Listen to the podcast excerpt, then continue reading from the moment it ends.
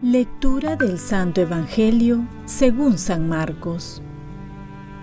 En aquel tiempo, cuando salía Jesús al camino, se le acercó uno corriendo, se arrodilló ante él y le preguntó, Maestro bueno, ¿qué haré para heredar la vida eterna?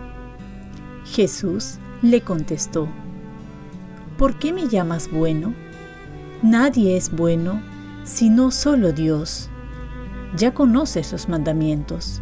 No matarás, no cometerás adulterio, no robarás, no darás falso testimonio, no estafarás, honra a tu padre y a tu madre. Él replicó, Maestro, todo eso lo he cumplido desde mi juventud. Jesús, fijando en él su mirada, lo amó y le dijo, Una cosa te falta, anda, vende lo que tienes, dáselo a los pobres y tendrás un tesoro en el cielo.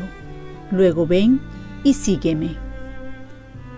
Al oír estas palabras, se entristeció y se fue apenado, porque poseía muchos bienes.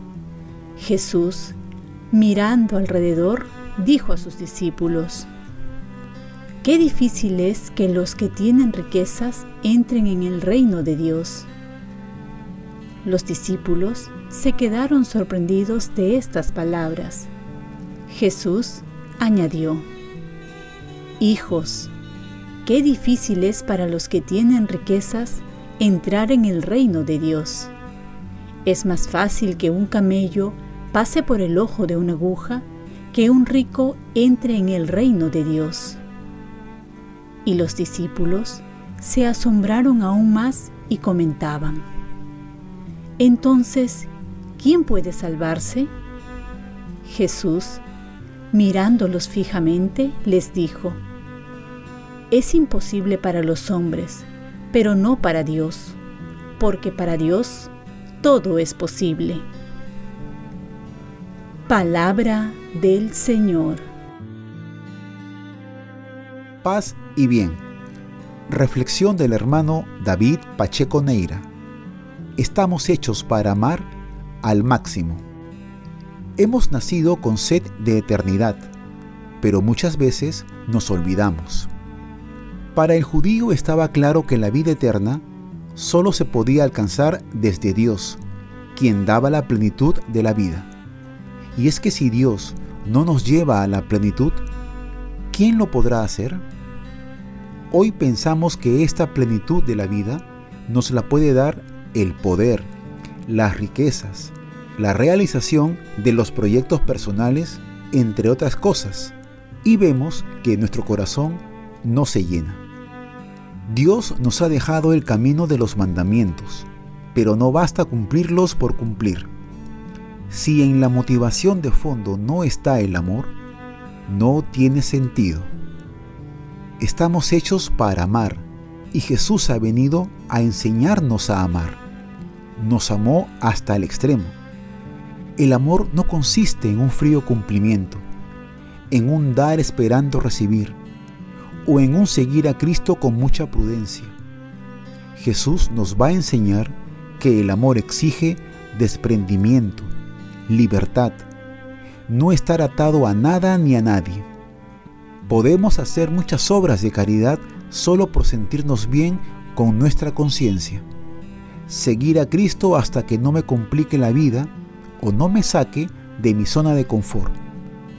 Jesús nos pide dar todo, porque el hombre, si no lo da todo, no llega a la felicidad. Al final, este hombre rico tenía que dar el paso de amar olvidándose de sí, pero decide no amar y el resultado de esa decisión, de no darse más, de no arriesgar para amar, de no salir de su zona de confort, es la tristeza. Por eso en la primera lectura San Pedro nos va a decir que Jesús nos ha hecho nacer de nuevo para una esperanza viva, para una herencia incorruptible, pura, perenne, reservada en el cielo para ustedes. Nos afirma que con Jesús todo es posible y además de acercarnos a la felicidad aquí en la tierra, nos reserva la felicidad plena, la vida eterna en el cielo. Oremos. Virgen María, enséñame a amar como tú lo haces y como Jesús me está pidiendo en este momento. Ofrezcamos nuestro día. Dios Padre nuestro, yo te ofrezco toda mi jornada en unión con el corazón de tu Hijo Jesucristo, que siga ofreciéndose a ti en la Eucaristía para la salvación del mundo. Que el Espíritu Santo sea mi guía y mi fuerza en este día para ser testigo de tu amor. Con María, la Madre del Señor y de la Iglesia, te pido por las intenciones del Papa. Con San José Obrero te encomiendo mi trabajo y mis actividades de hoy, para que se haga en mí tu voluntad. Y la bendición de Dios Todopoderoso, Padre, Hijo y Espíritu Santo, descienda sobre ti. Cuenta con mis oraciones que yo cuento con las tuyas y que tengas un santo día.